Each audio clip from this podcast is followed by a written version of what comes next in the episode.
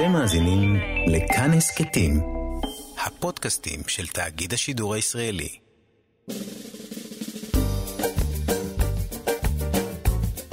שישים החדש, עם אולגה רז ואבי שמאי. לחיות בגיל השלישי.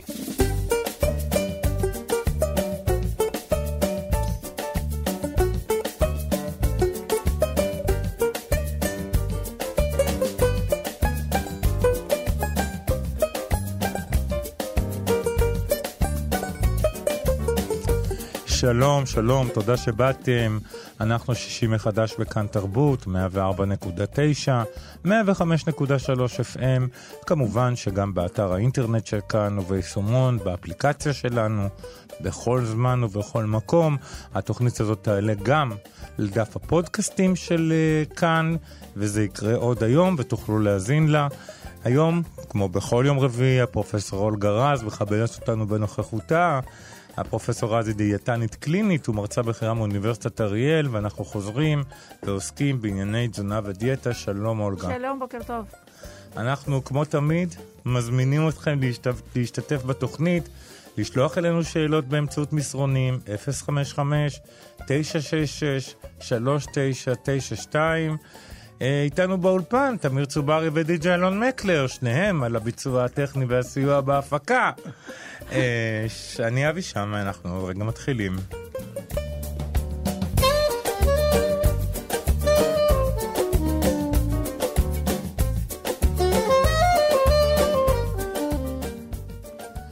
אז מה, אולגה, אה, איך עבר השבוע? השבוע, כל עוד ולא נדבקים, אז הכל עובר, עובר טוב. אני, הדבר היחידי כרגע שמדאיג אותי זה הדבקה, שזה אי אפשר לדעת מתי, איך ולמה, ולכן אני בהחלט אה, שומרת על הכללים. אי אפשר לדעת איפה יש פריצה קטנה ופרצה קטנה ושם זה יקרה, אבל אה, תשמע, אני, כמה שאני יוצאת, אני שמה מסכה, אני מנקה את ה... את גם משתדלת לצאת פחות? אה, אני לא, לא, משת... לא יוצאת סתם ככה, אני יוצאת לעבודה, אז בדרך העבודה אני יכולה לקפוץ למכולת, אבל לא... אה, אוקיי, אבל הקניון סגור בכל מקרה. בכל מקרה בקניון אני גם לא, לא מתה להיות. ובתי קפה סגורים. נכון, אז בסדר, אז פעם בשבוע לא הולכים לבית קפה, לא נורא. לא נורא, בסדר, פעם בשבוע, תבואי תשתי איתי קפה פה. או, וואו, איזה הזמנה, בכיף. Uh, כן, אנחנו כמובן עוסקים בנושאים של uh, תזונה ודיאטה וכל מה שקשור בזה, ואנחנו נתחיל מהמחקרים, כי אנחנו למדנו שהמאזינים שלנו מאוד אוהבים שאנחנו נותנים להם מחקרים. אתה יודע, לפעמים יש לי תחושה שאנחנו בקורס תזונה עם המחקרים ועם הכל, לא? זה נחמד. אנחנו אוהבים ללמד, בשביל זה אנחנו פה. נכון. אוקיי, אז קודם כל, המחקר ראשון, שפורסם בנובמבר ב-Journal of Nutrition, אה, עסק ב, אה, בוויטמין D לנשים בהיריון. כן. ומה שהם אומרים, מה שאנחנו כולנו יודעים, שאין לנו הרבה אה, גישה לשמש, mm-hmm. ואנחנו גם מונים לגישה לשמש כדי לא... לא בגלל אה, סרטן עור בדרך כלל, אנחנו חוששים מסרטן עור. נכון, נכון, אז זה באמת מאוד מאוד, זה דרך אגב, הוריד את ה... את ה יעלה יותר, לא, הוריד את מדינת ישראל ממקום אחד מהראשונים ליותר נורמלי, אוקיי. וזה מאוד משמעותי. אני מקווה שאנחנו נחזור לנורמליות. אמרו לי, שמעתי בדרך בתוכנית... תוכנית רדיו, שצפוי שתוך שישה, תשעה חודשים איזשהו סוג של נורמליות יחזור. נקווה, נהיה ונראה מה לעשות. את הפרופסור, מה אני יודע? מה אני פרופסור יודעת בקורונה, תגיד לי? חוץ מזה שוויטמין D, אם אוכלים אותו, וגזר, לא מונים את המחלה, זה מה שאני לא יודעת. לא מונים, אבל ויטמין D זה תמיד חשוב לקחת. כדי שלא לא יהיה חוסר. אבל הוא חשוב רק כשהוא, חסר. אם הוא לא חסר, לא צריכים לקחת, נקודה. עכשיו, מה שהם עשו, הם בדקו אה, IQ של ילדים שנולדו מאימהות להדגיש שרוב האימהות היו uh, בצבע uh, עור שחור, mm-hmm. ואני תכף אסביר למה זה חשוב. Okay. אוקיי. והם uh, בדקו אותם בגיל עשר, נדמה לי, את הילדים האלה, כן, ובדקו את ה-IQ שלהם. אוקיי. Okay. וראו שנשים שהיה להם מחסור בוויטמין D בזמן ההיריון, ה-IQ של הילדים היה קצת יותר נמוך. באמת. לא שזה כאילו קטסטרופה, אבל לקחת את זה בחשבון. עכשיו, למה חשוב שזה היה אנשים עם אור כהה? כי באור כהה אה, יש פחות קליטת אה, קרני שמש. אה, לכן, נגיד, באים אליי אנשים עם אה, עור כהה, אני שואלת, זה שיזוף או שזה צבע העור שלך או שלך? אם זה צבע העור, אז אני מחייבת את האנשים האלה לבדוק את הוויטמין D, ויש סבירות מאוד גדולה שהוא יהיה נמוך, וצריכים להוסיף לו. אז זה, זה, זה בעצם מה ש... אבל בואי נכניס פה את האזהרה הרגילה שלנו בעניין ויטמין D, שהעודף בו הוא, הוא מזיק בדיוק כמו המחסור. נכון, נכון. אוקיי. אז הנה, יש לנו ויטמין D. עכשיו יש לנו מחקר מאוד נחמד. אה, זה מ-American Heart Association, ממש אה, עכשיו, ב-9 נובמבר. אה, הם מספרים על מחקר שידווח במפגש שלהם ב-13, זאת אומרת בעוד יומיים, אבל הם כבר מספרים מה יש שם, ומאוד אהבתי את זה. לקחו 41 איש. ול-12 שבועות של מחקר, לחצי בערך מה, מהאנשים נתנו לאכול אוכל רק בבוקר, זאת אומרת, כמו, כמו לסירוגין, mm-hmm. 90% מהאוכל עד שעה אחד, mm-hmm. ואחר כך לא לאכול, ולחץ השני נתנו לאכול כל היום, כולל מתי שהם רוצים בערב. והם מאוד ציפ... חשבו שאלה שאוכלים לס... צום לסירוגין, הם ירדו יותר, יותר מהר וירדו יותר, mm-hmm. אבל זה לא קרה. זה לא קרה, כולם לימדו אותו דבר, נתנו להם אוכל, והם, ו... וכולם ירדו במשקל, אותו דבר. הם קיבלו לחץ... את אותה דיאטה, את אותה תזונה? אותו אוכל בדיוק, רק הזמנים יהיו שונים. אז זאת אומרת שזה לא בטוח שאם אנחנו אוכלים... לא בטוח. אה, הדיאטת אה, צום לסירוגין, אם אנחנו לא אוכלים בטוח. אה, רק וצמים ברוב היום, לא בטוח שאנחנו יורדים לא יותר טוב בטוח, במשקל. וגם עצם זה שאנחנו, אני תמיד אומרת, לא, לא, לא, לא, לא צריכים להתחיל להפסיק, לא, לא צריכים להפסיק לאכול משעה שש בערב, שזה כאילו מזה יורדים במשקל. לא. בדיוק נכנסת לנו שאלה על זה. יש לי בעיה, אני מצליחה להתחיל לאכול רק בשעות הצהריים, ואז אה, ל- לעתים אני אוכלת עד עשר בלילה, לפני, שעה, כשעה לפני שאני הולכת לישון. אוי, סליחה. האם, סגרתי את הטלפון, מתאים לי. אולגה, את יודעת, את יודעת כן. שזה לא יפה שהטלפון שלך מפריע לי לדבר? בטח שזה לא יפה, זה נורא. זה איום ונורא. אני מתנצלת. הכל בסדר. אה, אה, בקיצור, היא אומרת שהיא אוכלת מהצהריים עד עשר בלילה, כשעה לפני שהיא הולכת לישון. אוקיי, אני לא רואה בזה בעיה. אני אגיד לך. אני אגיד לך מה, מה קורה. יש כל מיני סוגי, סוגים של אה, מעגל זמנים. יש כאלה שהולכים לישון ב-10 וקמים ב-5, ויש כאלה שהולכים לישון ל-2 וקמים ב-11. אה, אה, כאילו הם עובדים יותר טוב, אה, אלה עובדים יותר טוב בשעות הערב, ואלה בוקר, נכון. ואלה בשעות הערב. נכון. אי, אי אי אפשר להתווכח, כי זה משהו שמעגלי שיש להם בתוך הגוף, לא כולם שונה, ש, שווים. באופן עקרוני, אפשר לאכול עד שעה לפני, ה, לפני השינה, אם את לא אוכלת, ב, אם את הולכת לישון ב-11 וב-10 אוכלת איזה סטייק אה, אה, גדול עם, אה, עם פירה, אז לא, לא לאכול את זה בכלל, אבל בטח לא לפני השינה. אם זו ארוחה רגילה, כמו דייסת קוואקר, כמו איזה מרק אה, נחמד, כמו איזה אה, פרוסה או שתיים של לחם עם משהו, אז זה בסדר גמור ו- ואין בעיה. מה שיותר בעייתי מבחינתי, mm-hmm. ושוב, אני מכירה את זה שלא רוצים לאכול בבוקר, פעם אני הייתי אותו דבר, פעם הייתי מתחילה לאכול ב-11-12, עד שהבנתי מה, איפה יכול להיות פה בעיה. הבעיה היא בזה שמ-10 עד 12-1, למחרת בן אדם לא אוכל. הוא פעיל, אבל הוא לא אוכל. ו...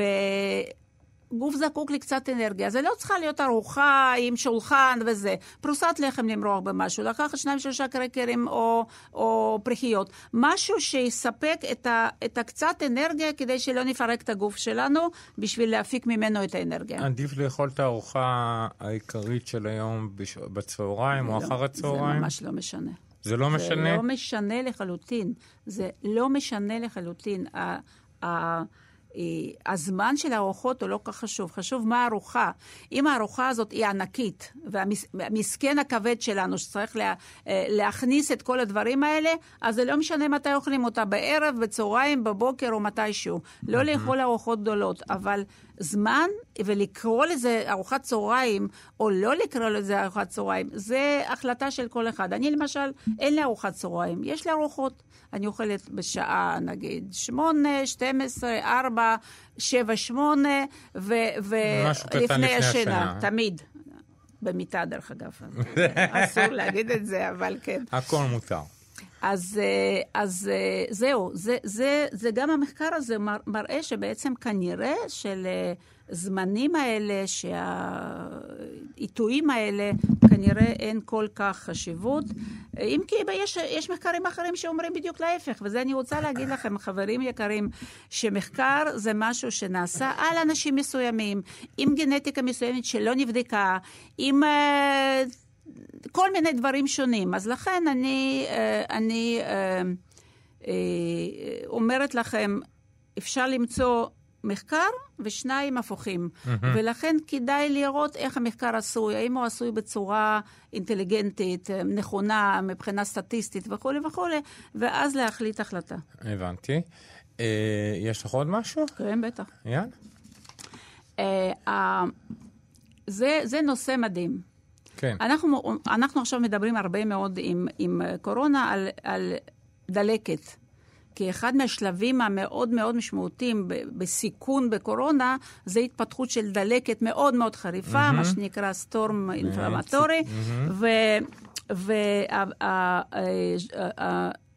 והמחקר הזה פורסם גם בנובמבר, זה Journal of American, American College of Cardiology, אה, הם אה, על סמך אה, מחקר אחיות של הרווארד יוניברסיטי, וגם, והשתתפו גם נשים וגברים. כי בטח יש גם אחים, אה, וזה היה 32 שנה פולו-אפ מ-1986, ומה שהם מצאו, הם נתנו להם כמובן, כמובן את ה... אמ, אה, את הטופס הסטנדרטי, השאלון הסטנדרטי של פריקוונסי, mm-hmm. שאלון ש... הוא מאוד בעייתי מבחינת הקושי למלא אותו, אבל בגלל שיש המון אנשים בתוך המחקר, אז זה קצת אה, מתקזז. והם ראו שאנשים, ותכף אני אסביר מה הכוונה, שאנשים שאוכלים דיאטה פרו-דלקתית, שמכילה שומנים, שומנים מן החי, סוכרים, פחמימות מנוקות, היא דיאטה שהעלתה את תחלואה במחלות לב, אה, לא תחלואה, סליחה, את הסיכון לתחלואה, לתחלואה כי זה משהו אחר לגמרי, ב-46 אחוז. לעומת, זאת אומרת, בסוף, ה, בסוף המחקר אה, אה, זה המספר שיצא, ולעומת זאת, 46 אה, אחוז אה, מחלות לב ו-28 אחוז אירוע מוחי. לעומת זאת, בדיאטה אנטי-אינפלמטורית, אנטי-דלקתית, אה, המספרים היו הרבה יותר נמוכים, ואני רוצה להדגיש מה זה דיאטה אנטי-אינפלמטורית, זה הרבה ירקות, mm-hmm. זה... אותם הפחמימות שבפרו-אינפלמטורי זה מנוקה, פה זה מלא, או לא מלא זה אורז בסמטי, שהוא אמנם לבן, אבל יש לו את אותן התכונות. בקיצור, דגנים מלאים, מה שנקרא. אה, הרבה מאוד ירוקות, ירוקים וצהובים, הם משום מה הדגישו את זה, אה, ירוקים קייל, כרוב, ארוגולה, טרד, שועית ירוקה וכולי, ובצהובים הם הדגישו פלפל צהוב, דלת, גזר, שועית צהובה וכולי, אבל כל הירקות הם טובים לדיאטה אנטי-אינפלמטורית. דגנים מלאים, תה וקפה. אוקיי? כי, כי, כי אמצעים אנטי-אינפלמטוריים, ודיברנו על תה הזה, היום יש לנו עוד מחקר על תה, אם נספיק. אז uh, מה שאני אומרת, שבדוקטורט שלי, שעשיתי אותו לפני כמה וכמה שנים, היה בודק השפעה דיאטה עשירה בפחמימות, אני קוראת לזה, קוראים לזה דיאטת לחם, אבל זה בעצם דיאטה ים תיכונית, ככה בצורה קצת יותר מסודרת, על, אה, על המדדים דלקתיים. Mm-hmm. וראינו שגם אחרי 12 שבועות וגם אחרי תשעה חודשים, השינוי היה מדהים. וכמובן, אחרי תשע, תשע חודשים הוא היה הרבה יותר משמעותי וגם הרבה יותר אה, דברים אה, אה, ירדו, אבל זאת דיאטה אנטי-אינפלמטורית, עם mm-hmm. הרבה ירקות, הרבה דגנים מלאים, קטניות, בשר רק רזה, עוף, הודו, דגים וכולי. זאת אומרת, חבר'ה, יש בזה משמעות, יש, בזה, יש לזה הוכחות. אז תשתדלו לאכול יותר טוב. אנחנו חייבים להבין שכל דבר שאנחנו מכניסים לפה אה, משפיע עלינו, ואין מה לעשות, זה לא סיפורים. זה, לא, זה ממש לא סיפורים. Okay. לא, אוקיי. אתה יודע, בזמן הקורונה הדברים האלה מתחילים לבלוט במיוחד, כי, כי מתחילים להבין שהשמנה, סוכרת, התזונה פרו-אינפלמטורית, הם משפיעים על, אחר כך אה, על סיבוכים של המחלה. אז לכן אה, זה מה שהיה. אוקיי. Okay. יש לנו זמן או שיש כן, לנו מוזיקה? כן, יש לנו זמן, אנחנו תכף נצא אחרי המחקר הבא, אנחנו טוב. נצא לעשות הפסקה קצרה. אה, מה זה היה? איך, לא שכחתי. אה, ילדים. אה. זה מחקר שנעשה באוסטרליה ופורסם Journal of Psychiatry, mm-hmm. גם כן, אמנם בספטמבר, אבל זה חדש. והם בדקו האם צריכת אלכוהול מעטה, ממש קטנה, אצל אימהות בהיריון, פוגעת ב, בילדים שלהם שנולדים. Mm-hmm. כי אנחנו יודעים שאם שותים הרבה, זה פוגע חד משמעית. אוקיי. Okay. כולל אלכוהוליק סינדרום וכל מה שאתה לא רוצה. Mm-hmm. מתברר במחקר הזה שגם שתייה של שלוש פעמים בשבוע, שלוש, שלושה אירועים בשבוע, משקה או שתיים, פוגעת בעובר. ולכן מי שעוד לא מלאו לו 60, mm-hmm. אז בבקשה אה, לא לשתות אלכוהול. מה, מה שהם אומרים, דבר נכון, שבשבועות הראשונים האישה לא יודעת האם היא בהיריון, נכון. אוקיי? אז הם אומרים, כל אישה שמתכננת הריון, שתפסיק לשתות אלכוהול, נקודה. את, אז את אומרת שלקחנו להן את הסיגריות, לקחנו להן את האלכוהול. נכון, נכון. אוקיי. בשביל זה... ילדים, בשביל אה, הילדים. זו הזדמנות טובה להיפטר מהרגלים לא כל כך בריאים. נכון. ויכול להיות שבזמן ההיריון שומרים על היעדר ההרגלים האלה, יכול להיות שאחר כך זה יימשך. כי אם ילד נושם אה, עשן של סיגריות בבית, זה גם כן אה, לא משהו. כן, זה נכון. קצת מוזיקה, ואתם בינתיים מוזמנים לשלוח אלינו שאלות ל-055, 966, איפה זה? 0... סליחה, אני מקריא מחדש, 055-966-3992, מסרונים ל-055-966-3992, בבקשה, אלון.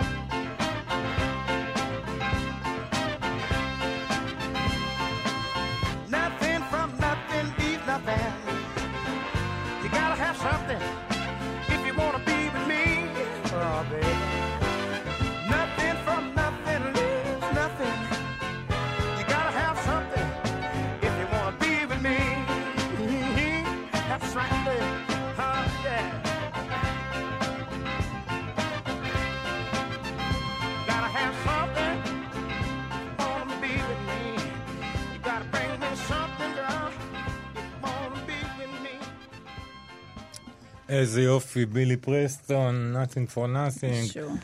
זה נהדר פשוט, אה, למי שלא יודע מה זה הדבר היפה הזה, כמו שאני לא ידעתי. אה, ואנחנו שישי מחדש, אה, פרופסור אולגה רז ואני יושבים פה איתכם ועונים לשאלות שלכם שבינתיים קצת הגיעו. אה, פרופסור רז, תשאירי את המחקרים האלה, אנחנו נמשיך לדבר אליהם בהמשך. בסדר, כל שבוע יש. כל שבוע יש, יש פה כמה שאלות, בואי נעבור אליהן. שלום לפרופסור אולגה רז ולאבי שמאי, אייתת נכון. נעמי כותבת לנו,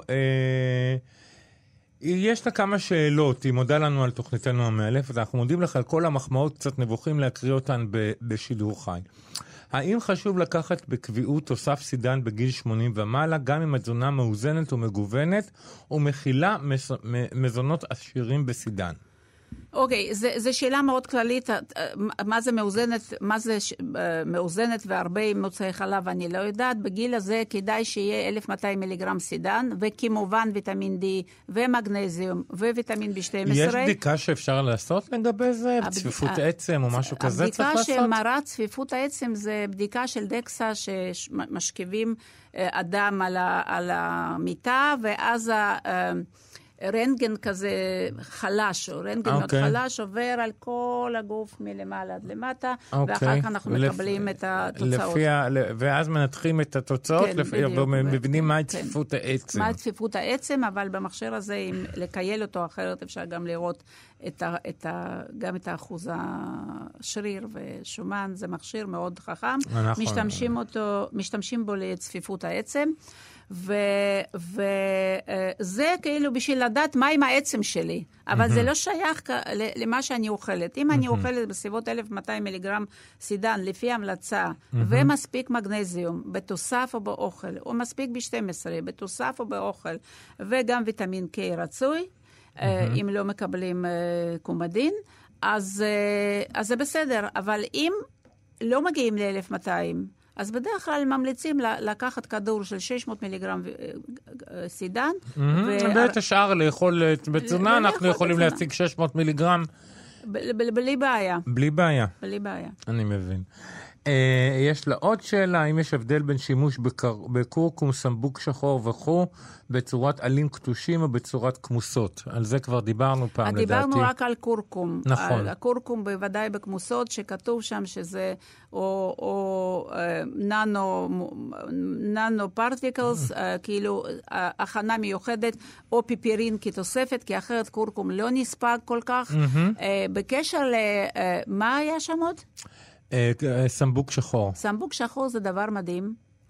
אה, אם, אם זה מה שאני מתארת לעצמי מול עיני, עיני רוחי, אז זה משהו שאכלתי בילדות שלי בכמויות אדירות, כי במקום שגרתי היה שם מלא מלא שיח, זה שיח עץ כזה. נכון. וזה.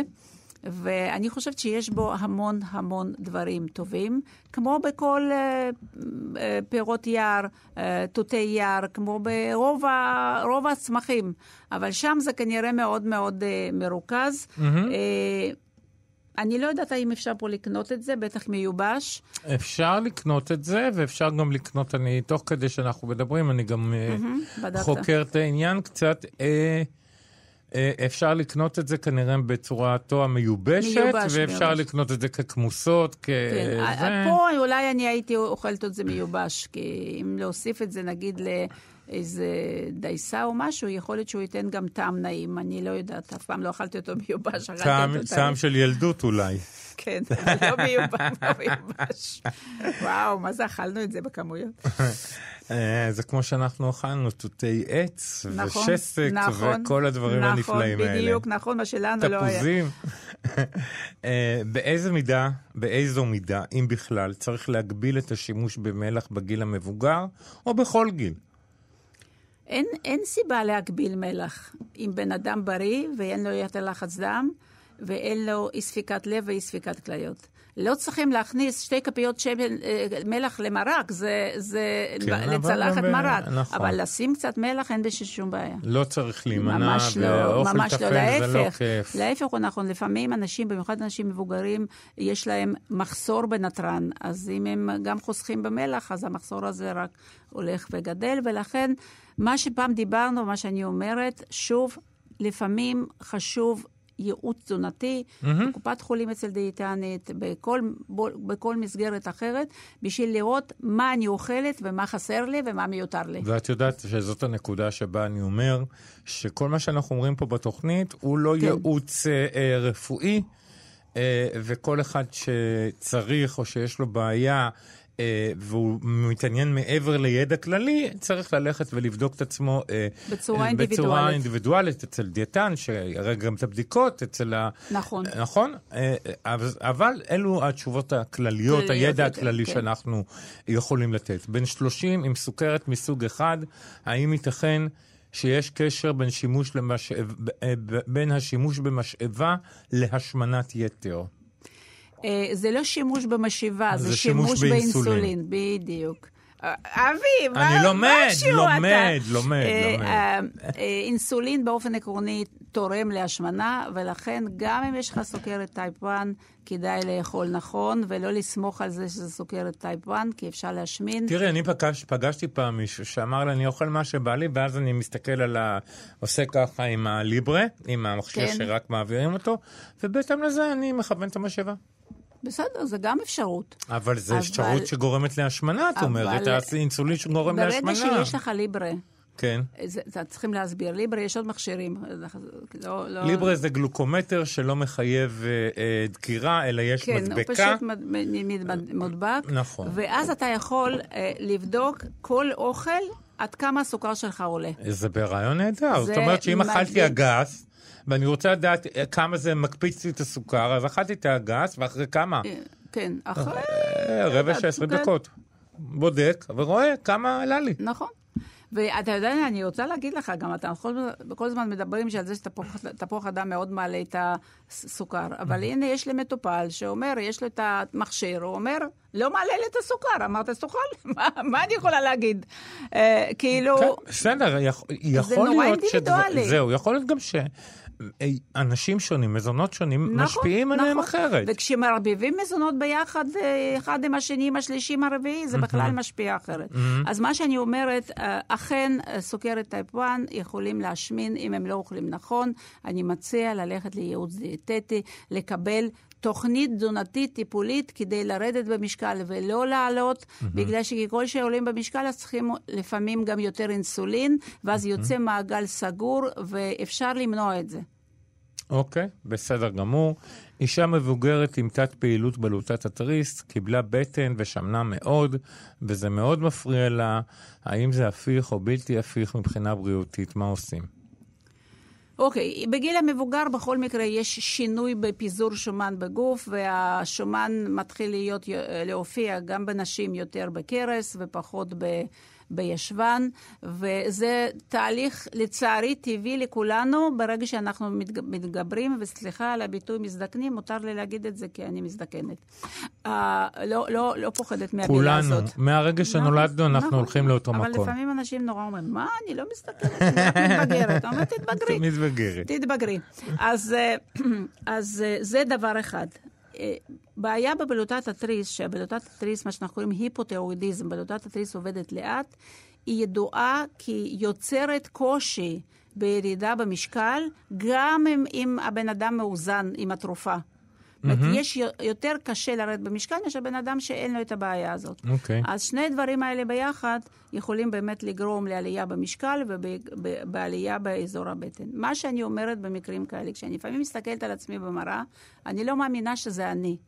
אני זוכרת את עצמי בגיל 17, איזה חתיכה הייתי, ואני היום לא חתיכה, ויש לי כל מיני דברים שאני לא אוהבת אותם.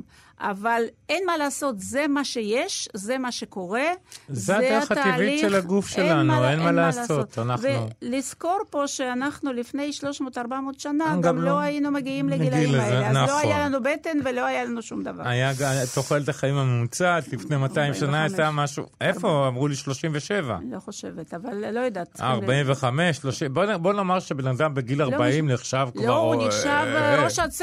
ראש השבט. עכשיו, תחשוב, לא היה להם שיניים, כי לא אז היה... גם לא יכלו לאכול מי יודע מה. לא, בסדר, גם לא היה מי יודע מה לאכול, אבל זה פשוט אחרת. אנחנו חושבים על עצמנו, ב... צריכים לחשוב איזה מתנה קיבלנו שאנחנו חיים כל כך הרבה שנים. אז מה שאפשר לעשות, לעשות. אז זאת אומרת שאין לנו מה להיבהל. שהגוף שלנו לא. קצת משתנה. אפשר ו- להיבהל, אבל זה לא יעזור. זה לא יעזור לנו, ושום דבר שנעשה לא יחזיר אותנו לגוף שהיה לא, לנו. לא. נכון? לא. אני מדבר על אנשים ש...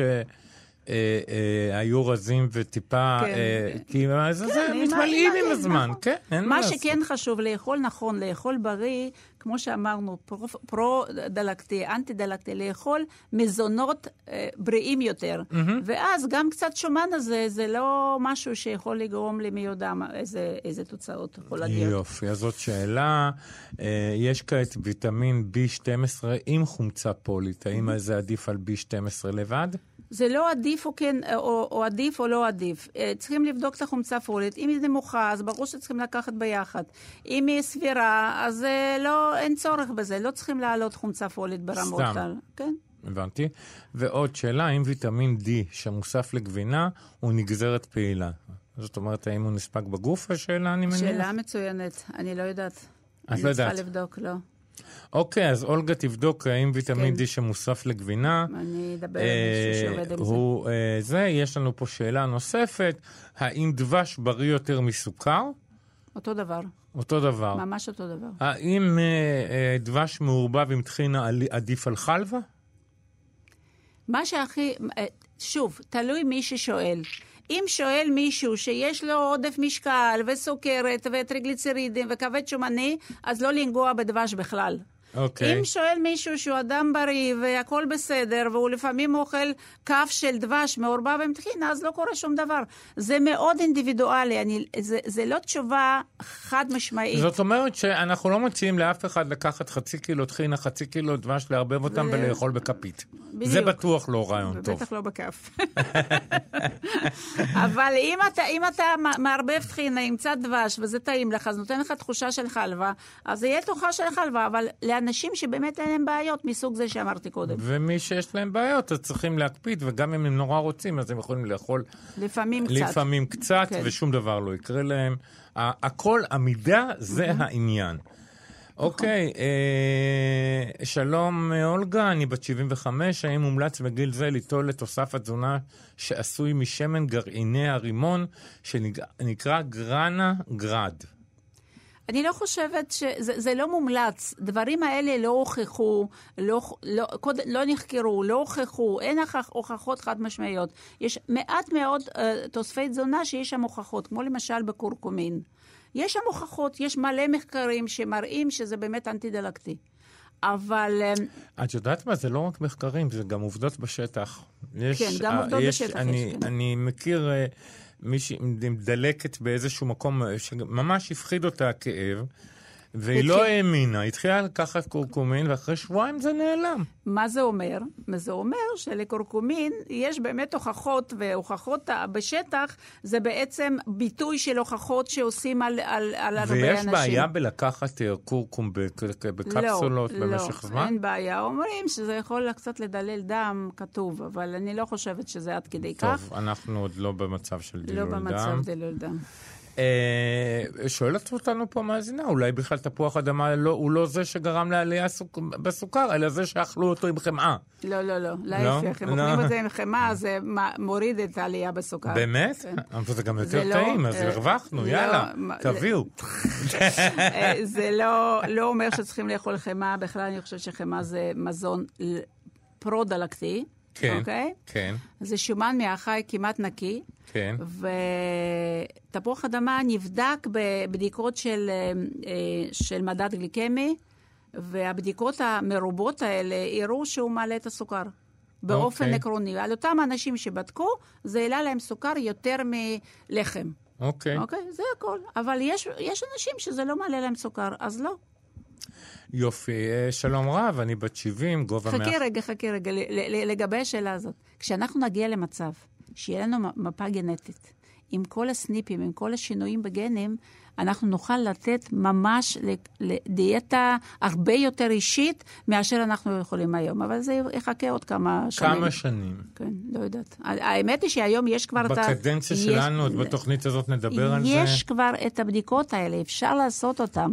הבעיה שלפי לפי החוק כן. של משרד הבריאות על ייעוץ גנטי, יש שם כל מיני דברים את שמונעים את זה. עכשיו, זה לא ייעוץ גנטי, זה ייעוץ תזונתי.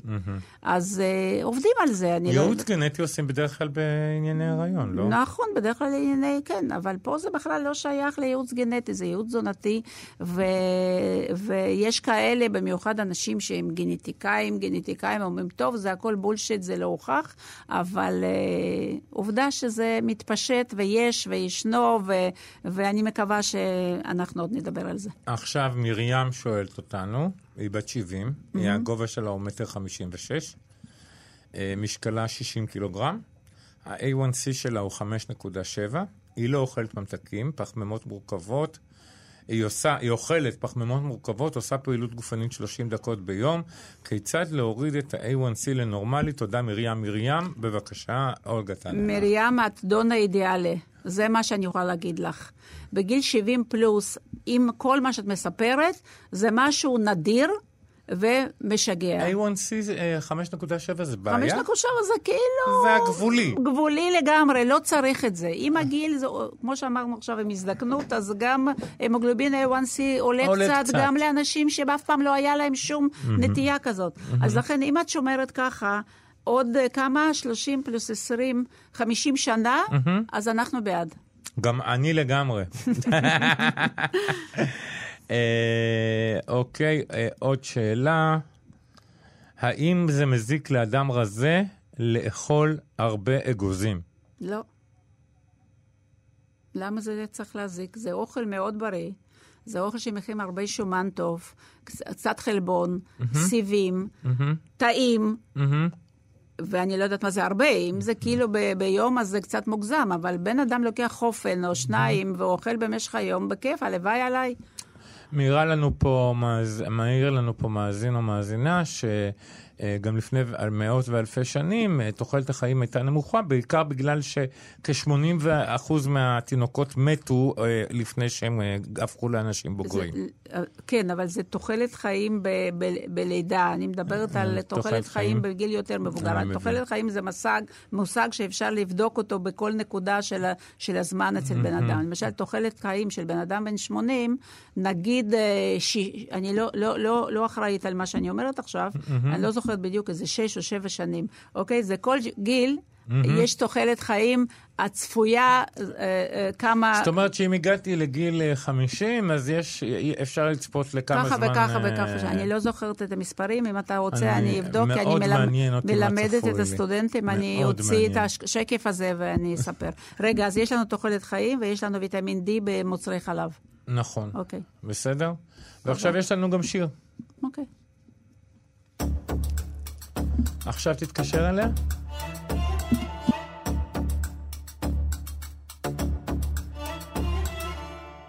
מטוסים חוצים שמיים עמוסים כמוני מנסים למצוא שבילים שאף אחד עוד לא היה בם רק לרגע תהילה שיגמר בעוד שנייה אורות קווים כולם הולכים אבל רוצים אליך רק הפעם. אולי כבר נרד מהסיבוב הזה. כל מה שרצינו בסוף נמצא כאן. סוף דבר הכל נשמע בסוף היום. אתה איתה אבל כותב שירים של מישהו שאין לו לילה. איך הם אוהבים לקחת חתיכה הם לא יודעים שגם אתה רוצה לחיות בשקט. רק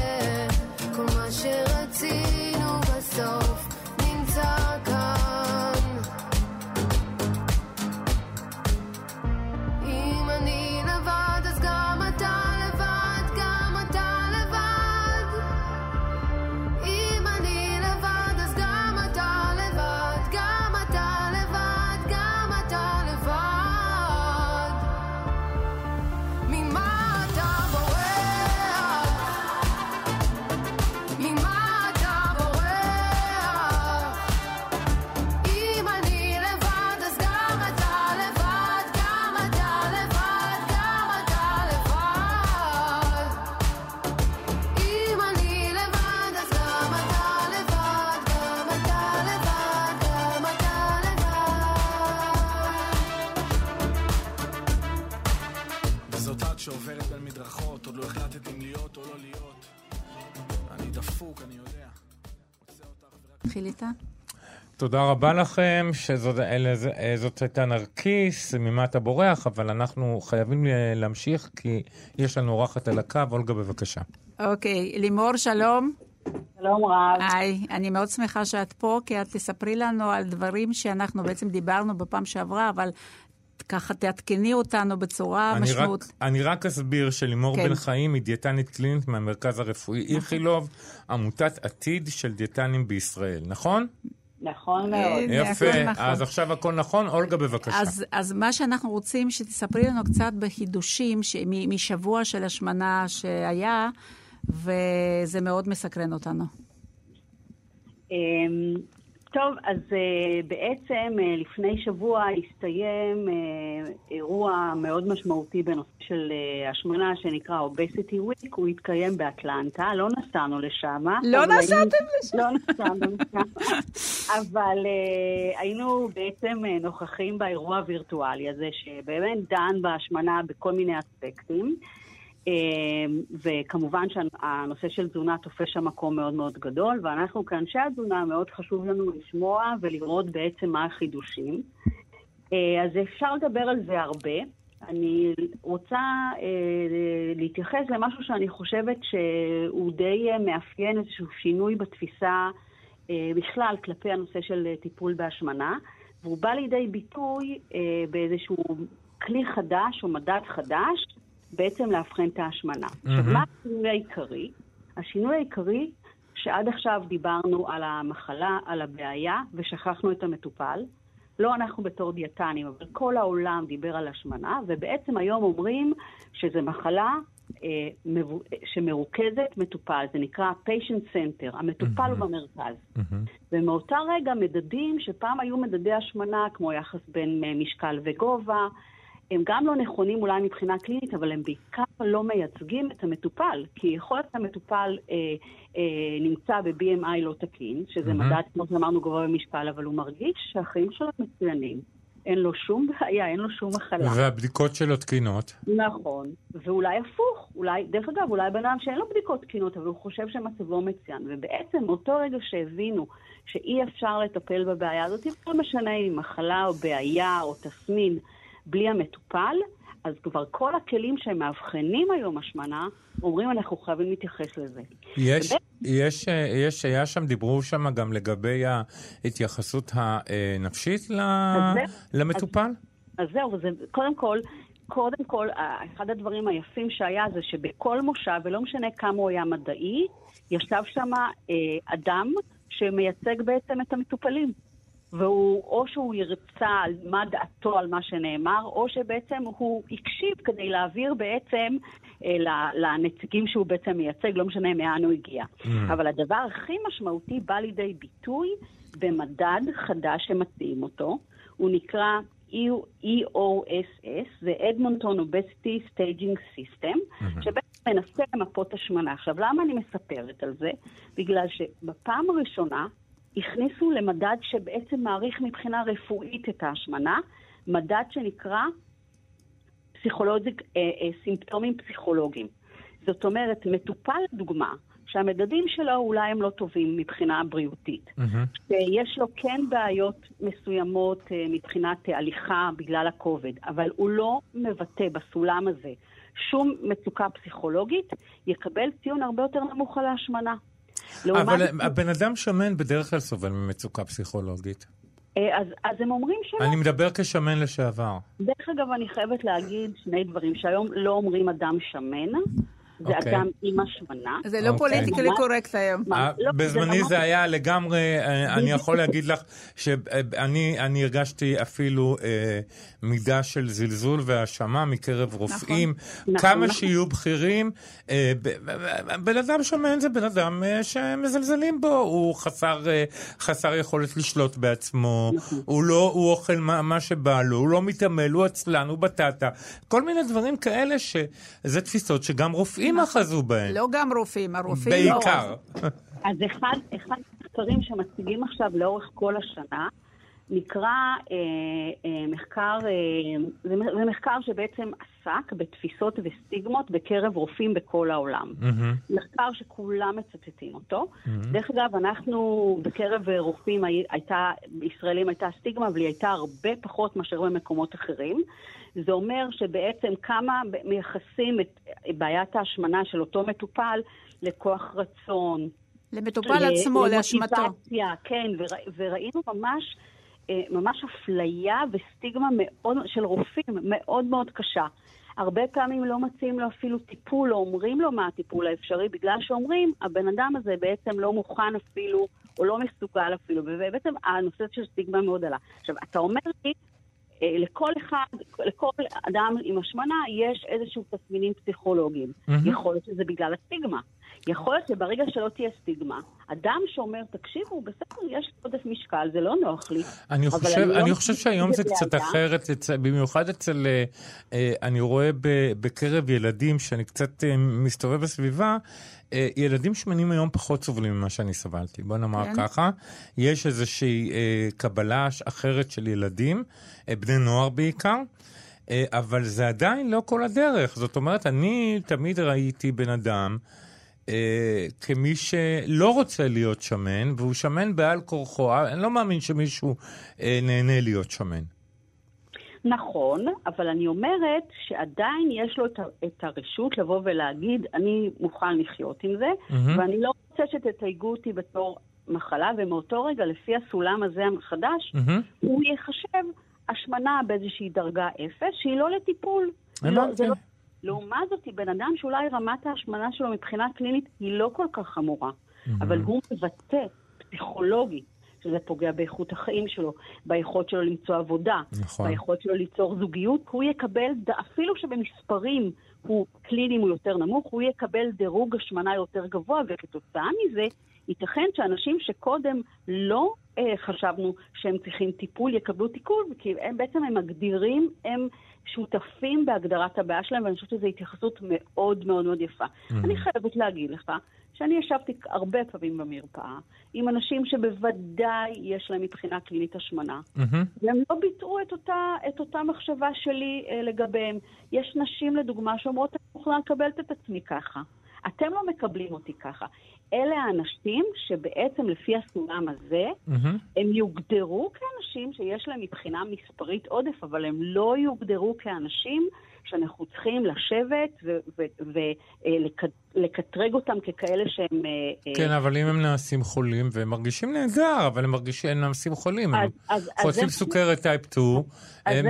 אה, חוטפים לחץ דם, חוטפים, לא יודע, כל, כל החולרות שבהם עודף שומן. אה, ואני מכיר אותן. אה, אז אה, איך אפשר להגיד שזאת לא, לא מחלה? לא זה, לא, לא, זה לא אומר שהוא לא, אבל לדוגמה, הוא יקבל, הוא עדיין יהיה בתוך הסקאלה הזאת כמישהו ש, שיש לו התייחסות קלינית, אבל הוא יקבל לדוגמה ציון יותר נמוך mm-hmm. ברמת הצורך בעצם, בוא נגיד, להתריע, אתה יודע, לייצר איזשהו מצב אה, אה, רפואי כוחני נגדו. בגלל שבעצם הוא, הוא מרגיש שזה לא פוגע בו פסיכולוגית. עכשיו, זה, ההיבט הפסיכולוגי הוא אחד מארבע מדדים אחרים. המדדים האחרים הם באמת מדדים קליניים, mm-hmm. מדדים כמו אה, בן אדם שאומר, אני נורא אוהב את המשקל שלי, אבל קשה לי ללכת, מבחינתנו הוא, הוא בהחלט אה, מדבר על תסמינים שהם תפקודיים. זאת אומרת, בעצם הם אומרים, אנחנו צריכים לקחת את כל המצב הזה, ובעצם לשפוט אותו דרך ארבעה פרמטרים. אחד זה גורמי הסיכון, כמובן, סכרת, יתר לחץ דם ו- ונוסף. האחד, השני זה תפקודי, אם, אם, זה, אם זה פוגע לו בתפקוד. Um, השלישי בעצם זה כל מיני תסמינים שכבר קיימים, והרביעי זה התפיסה של הפגיעה הפסיכו-חברתית שלו, ואם הוא טוען שלא, הוא יקבל ציון, ואני חושבת שיכול להיות שבסופו של דבר אנשים יבינו שזה כן פוגע בהם, אבל אם הם לא חושבים ככה, עדיין הם יתייצגו בסולם הזה באיזושהי דרגת חומרה אה, יותר נמוכה. כי אני חושבת... אוקיי. כן. אז לימור, אז אני חושבת שהמסר הזה שמתייחסים לתופעה הזאת, זאת או אחרת, לא משנה איזה, אחרת מהסתם מספר של BMI, זה כבר הישג מאוד מאוד משמעותי. הישג ו... מר, מרשים, מרשים. בדיוק, ו... ואז האנשים האלה גם יכולים לקבל טיפול, מש... מאיתנו הם תמיד מקבלים, אבל גם טיפול מהרופאים יכול להיות... אבל היום יש טיפול נגד השמנה, נאמר, תרופות. שהוא בתרופות, נכון. זריקות לדוגמה. נכון, בשביל זה רופא צריך להגיד לו. אבל אז ה-BMI שלך צריך להיות 30, ואם אתה 29, ואתה רוצה בכל זאת עזרה, אז מה אתה עושה אם אתה בן אדם... אה, זה, חוזר, מעלה כמה קילו. אז הסולם הזה ישנה את זה, בגלל שאם אתה מאוד רוצה, לא רוצה, פגוע מזה, אז אתה תקבל ציון יותר גבוה שבעקבותיו ייתכן שטיפול תרופתי יהיה. ולכן כן, זה, כן. זה, זה גישה שונה, זה ייקח כמה זמן. עכשיו, היום יש לנו מכלול של אמצעים. אה, טיפול תזונתי זה תמיד הבסיס. אין אף תרופה, אף ניתוח שלא עובדים על הבסיס. לאחר מכן יש לנו טיפול תרופתי, יש לנו כמובן למשקלים, אה, ל-BMI יותר גבוהים גם טיפול כירורגי, יש לנו גם פרוצדורות אנדוסקופיות שונות, כמו אה, בלון, כמו תפירת קיבה.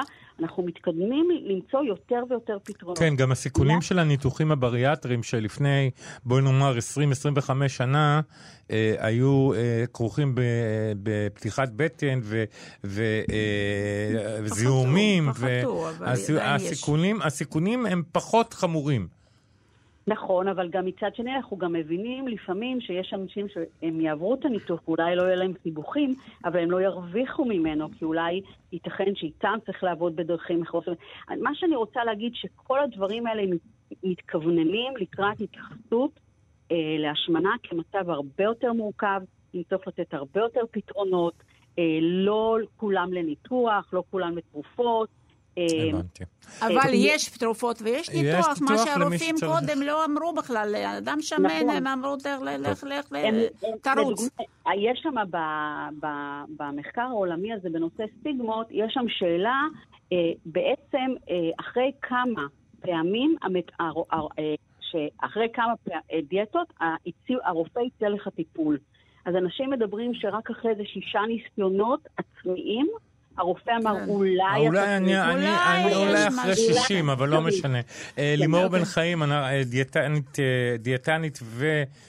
קלינית ממרכז הרפואי איכילוב ומעמותת עתיד של הדיאטנים בישראל, אני מאוד מודה לך על השיחה הזאת. תודה לימור. תודה לכם, תודה על ההזמנה.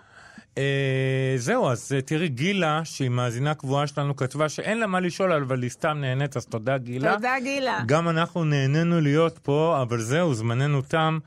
Uh, תודה רבה לכם שהייתם איתנו, תודה ללימור בן חיים, תודה לך, הפרופסור אולגה רז. Uh, תודה לדי.ג'י אלון מקלר ולכל מי שסייע בתוכנית הזאת מיד אחרינו. יעשה לה ויובל אביבי עם מה שכרוך שהוא מגזין הספרות היומי שלנו. אולגה ואני נהיה פה שוב בשבוע הבא, אני אבי שמאי. יאללה ביי.